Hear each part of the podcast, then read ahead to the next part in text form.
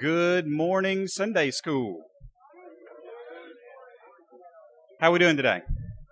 So this is you guys know that this is no excuses Sunday, right? Because you had a whole extra hour to be here, so you did a great job. It's good to see you this morning. And uh, if I can get your attention for just a sec, we have a guest speaker today, and I am very, very pumped about this.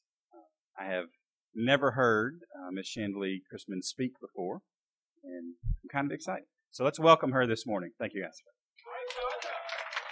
What we're going to do, I want you to see a map down here at the end. This is, we're going to recap real quick what the Israelites have done. They started out in Egypt. They wandered all over the wilderness. This really is just an estimation because nobody really knows where they all went. It was all over the place for 40 years. And you see up to the top there where the lake is at, or yeah, the lake, that is the Dead Sea. And they are about to cross over into the Jordan. So I've got a real quick clip I want you to watch. Well, as Indy so nicely illustrated for us here, what what is before us usually isn't what's there. Um, God always provides the way when He calls us to step in faith where there seems to be no path or no way for us to go through. In Joshua 2, if you'll open up in your Bibles to Joshua 2 and 3, that's where we're going to, 2, 3, and 4 is kind of where we're going to focus today. Um, in 2, the spies have gone out into Jericho, they've scouted out the land, um, come back to Joshua and said, all right, we can do this. We can do this. Let's go ahead and move on in. And Joshua says that the Lord has given the land unto us. They start making plans. God's speaking to him how they're actually going to get across. Um, this brings us to the edge of the Jordan River, and the Israelites are on the edge of a precipice that's going to cause monumental change in their life and in their nation. Either they continue wandering in the past through the desert of the disobedience, or they step out into faith and cross the raging river and into a land that's inhabited by their enemy. Um, starting in Joshua 3. Then Joshua, whose name means Savior or Deliverer, who else does that sound like? Jesus, yes. The Sunday school answer fits here. Um, Joshua and Jesus actually have the same root meaning of their name.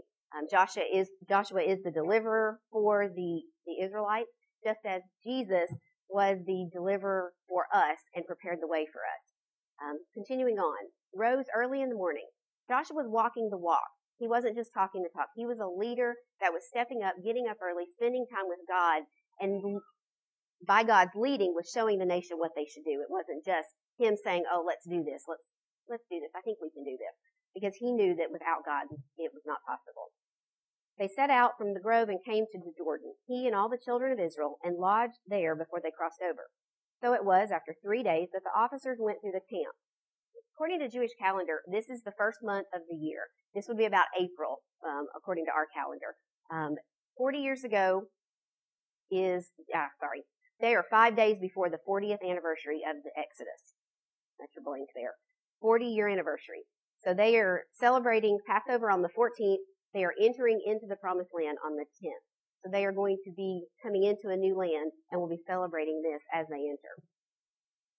And they commanded the people saying, when you see the ark of the covenant of the Lord your God and the priests, the Levites, bearing it, then you shall set out from your place and go after it. Throughout chapter 3, um, the ark is mentioned 14 times in 17 verses. So that's very significant that the, the, the emphasis in this, the, what God wants them to focus on here is the ark. It's all about coming back to that in His faith. Um, as they've gone through the wilderness, the cloud has been leading them by day and the, the fire has been leading them by night. At that point, that ceases to, to happen. Um, God takes up residence in the ark. He takes and um, that manifestation here and brings it down to them so that they have that with them at all times. Um, before, when he wanted to speak to them, the cloud came down to the ark and they knew that it was God wanting to speak at that point. Uh, your blank here is the people are commanded to step out and follow him. Yet there shall be a space between you and it, about 2,000 cubits by measure. This is about a thousand yards. Um, we're talking about eight football fields, end zone to end zone, lined out. About a half a mile is, is how far they were supposed to keep um, from the ark. It was not that they were. Um, a couple of reasons why here. One, it was holy, and they weren't to go around it. Secondly, God wanted the whole nation to be able to see that this was out in front and this was leading them. So he said, keep this distance so that it's more visible. If you've got a lot of people crowding around something, it's harder to see something that's in the midst of it. Do not come near it, that you may know the way by which you must go, for you have not passed this way before. Talking about missteps here. Um, they didn't know where they were going the whole way to the desert or the wilderness. God was leading them every step of the way. When I was in high school, I sang in a group and we were at a church, you know, probably 15, 16 years old, and I played the flute also. I was doing the offertory. During the prayer for the offertory, I decided I'd go ahead and move on up in the front of the platform. And as I'm walking up there, I'm not really paying attention to where I'm going. I get up there and my heel sticks into the floor vent that is on the floor. That I don't know why they had it on the platform to begin with, but I couldn't move. And I'm yanking my foot out of the vent and I'm standing there. All these people have their heads bowed. Nobody has any idea what's going on. And I'm looking for somebody to help me and come help because I had misstepped and didn't know where I was at and how I was going to get out of it. The pastor eventually saw that I was struggling, came up and I had to leave my shoe in the vent and go back to the back so he could pull it out because it wouldn't come out. The point of that is that we all misstep at times. That there's some things that no matter how well we're paying attention, we might be distracted for a moment and that is going to cause a misstep. So that's um, to show that we all have missteps in life. Um, as we talk about this chapter, we're talking about memorial stones that they put up. So I have my stone here of misstep because we've all made those those um, mistakes or missteps in our life. Continuing on in verse five, and Joshua said to the people, "Sanctify yourselves." Okay, sanctify. The word here means to set apart yourselves. You want to focus on the spiritual as this is a spiritual battle as the crossing. It's not just a physical battle of actually getting across the river. They are seeing a fulfillment of the covenant that God had established with them when they came out of Egypt. It's taken 40 years minus five days to get to this point for this covenant to be fulfilled.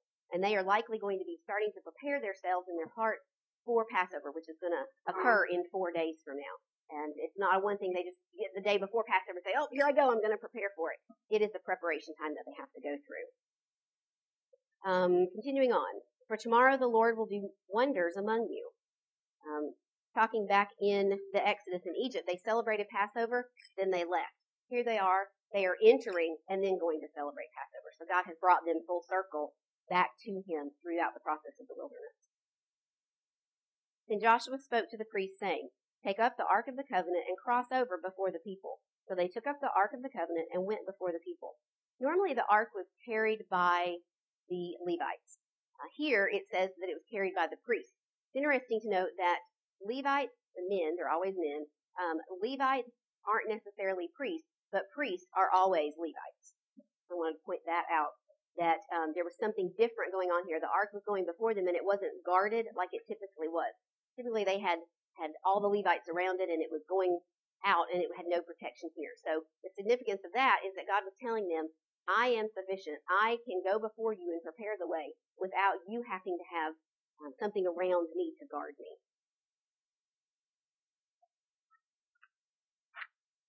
Priest is the, the blank there. And all he required of them was to follow. He just wanted them to follow the ark. There was nothing else that he required of them at that point. And the Lord said to Joshua, This day I will begin to exalt you in the sight of all Israel, that they may know that as I was with Moses, so I will be with you. Joshua was a faithful servant. He stepped out and accepted the call God was giving on his life.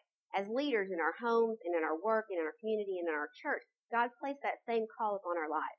Um, we might not know what's going to happen, how it's going to happen, but all we have to do is step out in faith, knowing that God's going to provide that way we just have to step. That's all he's asking us to do. Verse 8 You shall command the priests to bear the ark of the covenant, saying, When you have come to the edge of the water of the Jordan, you shall stand in the Jordan. The key here is that this is God's leading, not Joshua's timing. If they had tried to cross in Joshua's timing or any other leader's timing, they would have gotten swallowed up by the river. It, it, it's definitely something in God's timing um, in stepping out. He answered that call and he stepped out um, but he knew that God would provide the way that that they needed to get across. Verse nine. So Joshua said to the children of Israel, "Come here and hear the words of the Lord your God." And Joshua said, "By this you shall know that the living God is among you, and that He will without fail drive you out from the Canaanites and the Hittites and all the rest of the ites." Behold, the ark of the covenant of the Lord of all the earth is crossing over before you into the Jordan. Okay, the physical representation of God is crossing the Jordan before them, preparing the way for them. This is reminiscent of Jesus preparing the way for us. The ark going over has um, paved the way for them to go from the old life of sin and disobedience into the new life of the Canaan land and into the promised land that God had for them. Same way that Jesus went and prepared the way for us on the cross so that we can cross over from sin into new life with God. Um, about eight years ago, I guess it was, I was singing in a group here at church, and we traveled around to different um, different churches, conferences, and things like that that we would participate in and sing at those locations. And about eight years ago, one of the guys, Sam, um, gave this story, and I just thought it was a beautiful picture of, of God and, and being in the midst with us. Um, he was headed home to Alabama one day. He was headed down 59, has his little Camry, and he said he just loved his little Camry. Really thought about you when I started writing this.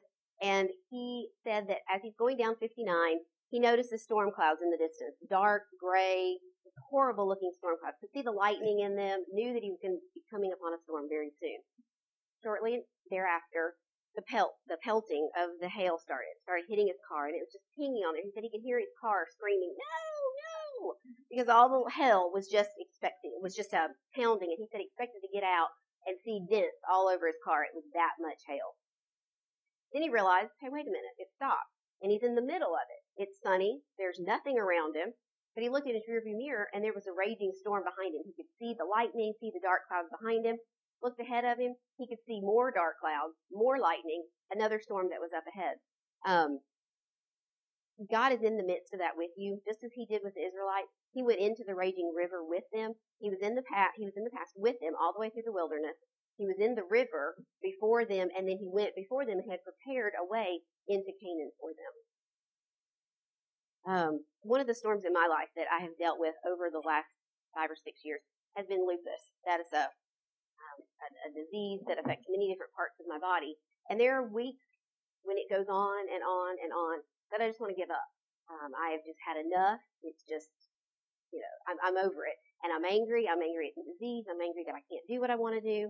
Um, that is a storm in my life that I know that when I get to that point, I have to be just completely on my knees before God because that's the only way that I'm going to make it through the rest of that flare. Um, so lupus is another stone in my life that I have to deal with on a daily basis. How or what is God calling you to step out to?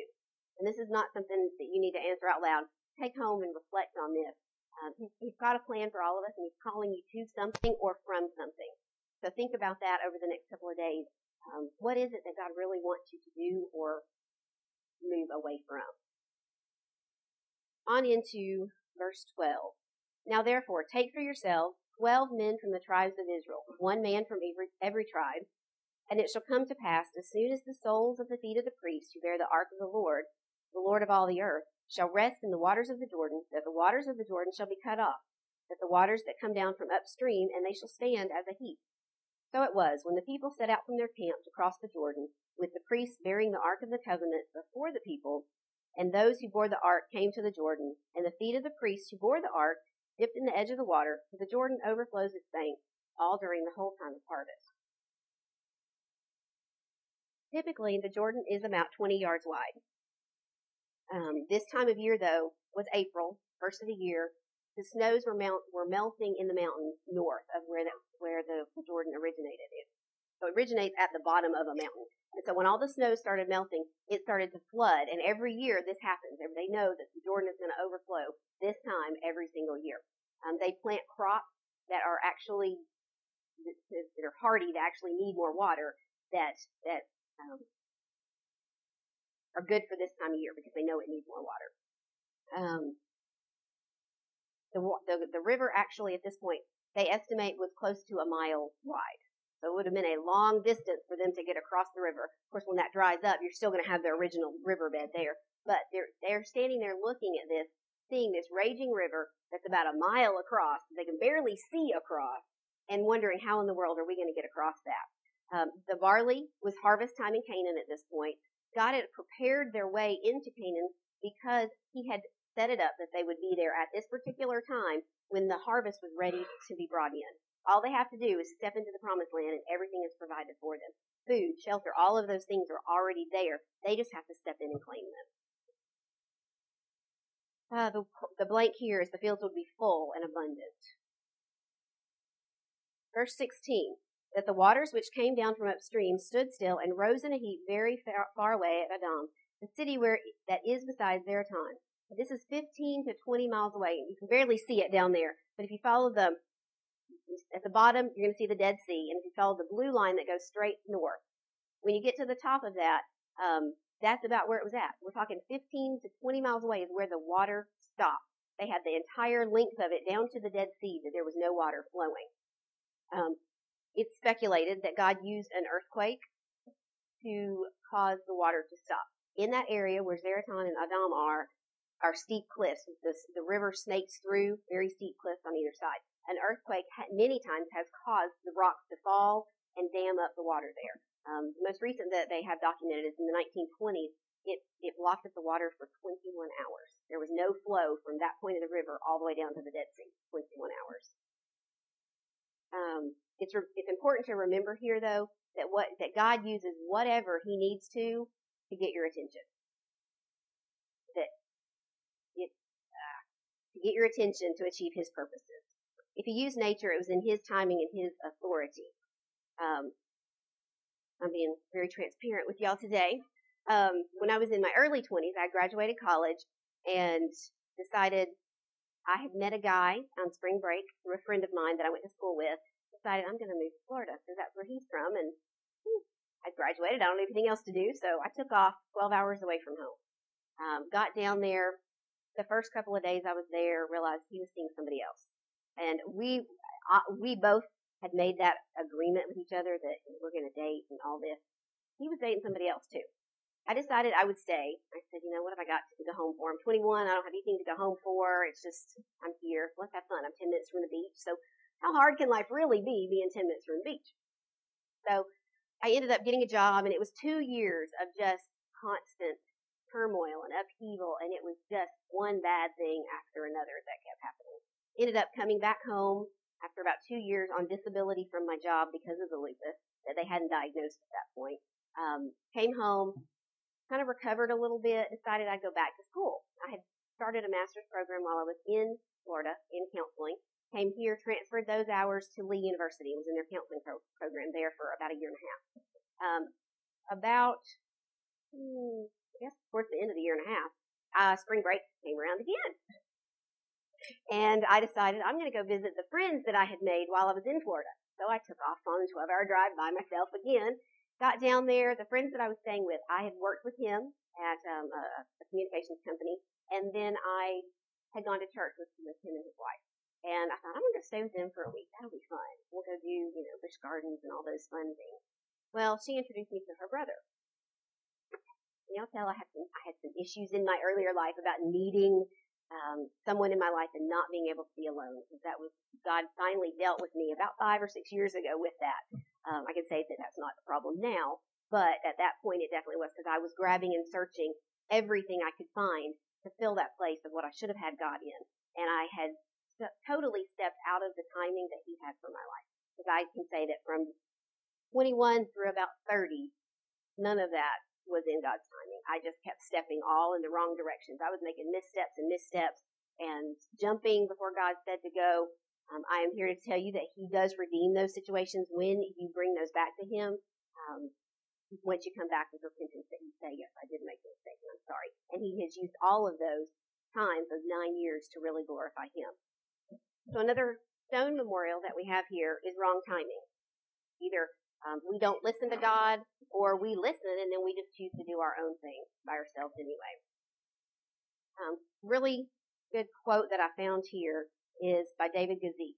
We usually want the river to be dry even before we make a step, but God was truly calling Israel to step out in faith.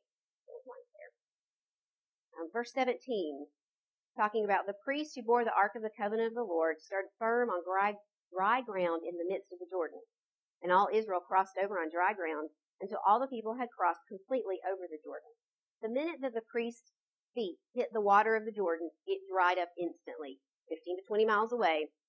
We can say that, you know, yes, God might have used an earthquake to, to get his purposes done for the, the water to stop flowing, but there's no way that any man-made thing or natural occurrence could have caused the, the dry bed. Um, that was definitely a supernatural intervention there that God um, did that because that's not going to happen. I mean, if y'all are outside at all, you know that it's going to take days of heat and dryness to get that get that ground to dry up. All right, moving into chapter 4. And it came to pass when all the people had completely crossed over the Jordan, we're talking about a couple million people here. The priest stood there the entire time. Can you imagine how long it would take to get a couple of million people, the space of about a mile? They estimate that it was several miles long and or wide that they used to cross over. So it wasn't just a single file. Here we go, but it was, um, you know, probably three or four miles that they took up as they were crossing over. But it still is going to take a really long time. And they stood there holding the ark. That's a testament to God's strength and how He worked through them. Because I don't think any man could stand there for that long, holding as heavy as the ark was, made out of solid gold. So it's going to be really, really heavy. Um, on into verse two. The Lord spoke to Joshua, saying, Take for yourselves twelve men from the people, one from every tribe. He was showing here by taking one from every tribe that what God did was going to get back to every person in the tribe. It was going to go back and each of those men was going to go tell their tribe so the word would spread so that they knew that this was a supernatural occurrence, that this was something that God was doing for them, that this wasn't just a coincidence or a fluke thing that happened. And command them, saying, Take for yourselves twelve stones from here, out of the midst of the Jordan, from the place where the priest's feet stood firm. You shall carry them over with you, and leave them in the lodging place where you lodge tonight. Then Joshua called the twelve men whom he had appointed from the children of Israel, one man from every tribe. And Joshua said to them, Cross over before the ark of the Lord your God into the midst of the Jordan, and each one of you take up a stone on his shoulder, according to the number of the tribes of the children of Israel, that this may be a sign among you when your children ask in time to come, saying, What do these, ver- these stones mean to you? Then you shall answer them that the waters of the Jordan were cut off before the ark of the Lord of the ark of the Lord. When it crossed over the Jordan, the waters of the Jordan were cut off. And these stones shall be a memorial to the children of Israel forever. Stone memorials were common in Old Testament times. They served as visual testaments that the Israelites could point their children to and say, this is what God did. This is how he brought us through this time. This is how he was faithful to us this time. They used them repeatedly throughout the Old Testament. Um, another question for you to ask yourself. What stones do you have in your life? And I've laid some of mine out here for you today. Um, what are you memorializing? Are you memorializing that you failed? Are you memorializing that God uses that failure for His glory? That once you've come back and repented that failure to Him. Um, are the stones memorial stones or stumbling stones? Do you let them trip you up over and over and over? Or do you keep them before God and say, this is for your glory. This is for your glory. This is for your glory. More importantly, what do others see about your stones? Do they see that you are using those stones to point them to God, or are they seeing that you're wallowing in your own self pity and your failure? Into chapter eight, uh, verse eight. And the children of Israel did so, just as Joshua commanded, and took up twelve stones from the midst of the Jordan, just as the Lord had spoken to Joshua, according to the number of tribes of the children of Israel and carried them over with them to the place where they lodged. Um, the, the, the lodging, the dwelling place that they created here was Gilgal, and it is from the Hebrew verb galal, uh, meaning to roll some object upon or on or away from, even to whirl or dazzle. In the figurative sense, it's used like the idea that we roll ourselves into God. What? Oh, sorry. Um, G A L A L is the, the Hebrew verb, and the, the, the dwelling place was G I L G A L. Um, it, it's it's like rolling yourself into God, showing Him that you are fully you are fully trusting Him to provide what you need. Um, I'm going to read these these verses here if you want to jot them down. Um, meaning to put one's trust in Him, like in Psalm 22:8, or to commit oneself to Him, Psalm 37:5, Proverbs 6:13. When the verb is used for physically rolling something away or somewhere else, the object used is stones, and that's in Genesis 29:3 and Joshua 10:18. After Joshua circumcised Israel after they made the crossing and had established this dwelling place, God said that he had rolled the stone of reproach of Egypt away from them. Um, if you double these these nouns, or I'm not sure how that all works together with with that Hebrew, but um, if you, you roll the fragments of each of those together, you're going to get um, a, a noun that yields something similar to um, somebody rolling over something. And this is what the nation of Israel was to be when they came into Canaan.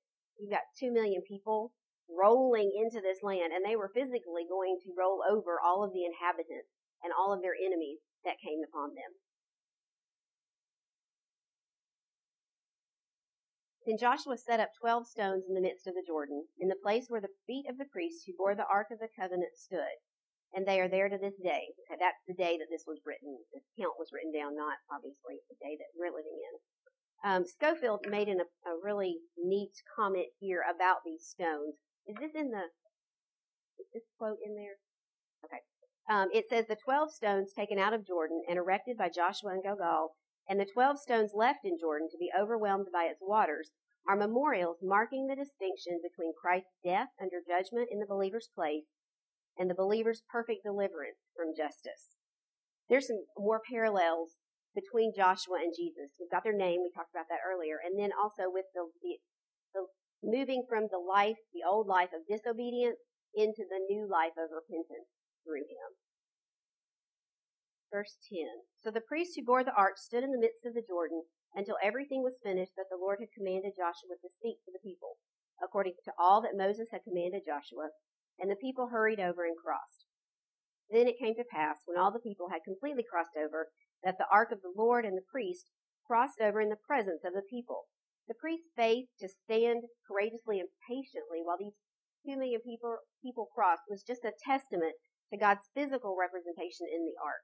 Um, like I said earlier, there was no way that these men could stand and hold that up by themselves for as long as it took for all of them um, to cross over. The priests stood firm and still in contrast to the Israelites who hurried over. They were likely looking over their shoulder going, oh, I wonder when that water's going to start coming down again. So they're running across this river trying to get there. But the priests didn't. They got there in the middle and they stayed and they did not move the entire time.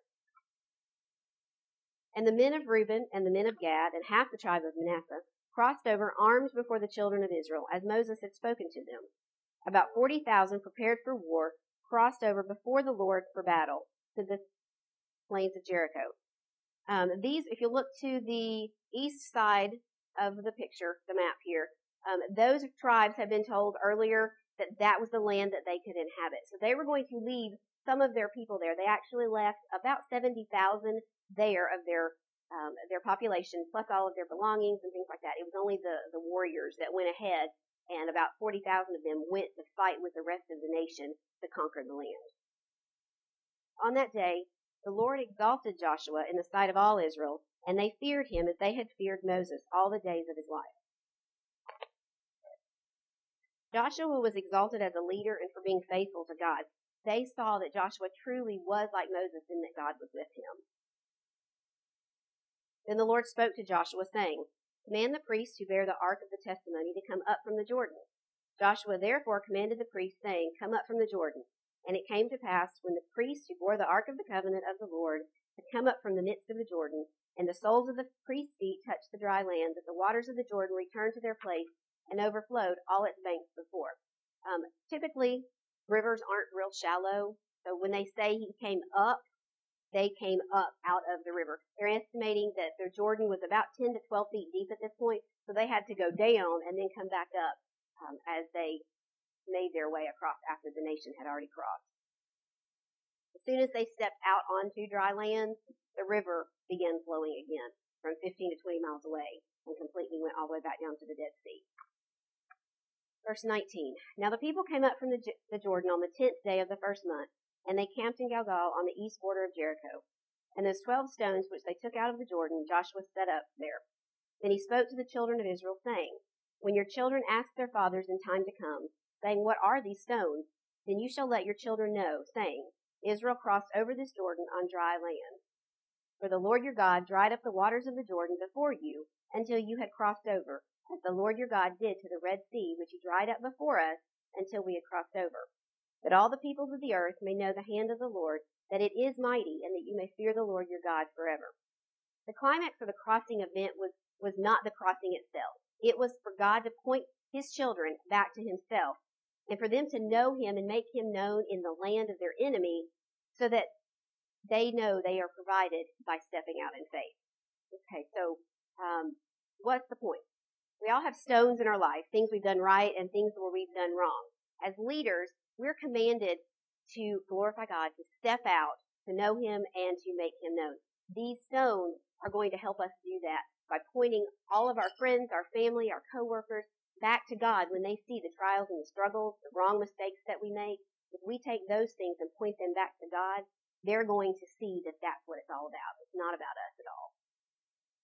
Um, so personalize, know God intimately and growing continually. I saw a quote this week that said, if you're too busy to pray, you're far busier than God ever intended you to be. And I would suppose, I would propose to you that that would also go for the word too. If you're too busy to read your Bible and read the word and be in it daily, then you're far too busy, far, far too busy. Um, second one, make him known through our stones of being faithful and our stones of disobedience and repentance in order to point others to him.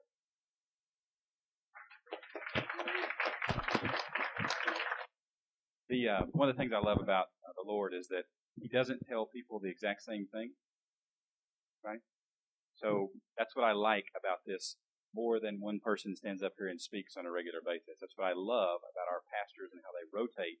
Now we get a different perspective from God, from different people that God is speaking to. And I, just think that's a beautiful thing. So you've got a sheet on your table. Uh, make sure everybody's name that was at the table is on that. Take some time, do some prayer requests, pray as a group, and uh, thank you so much for coming today.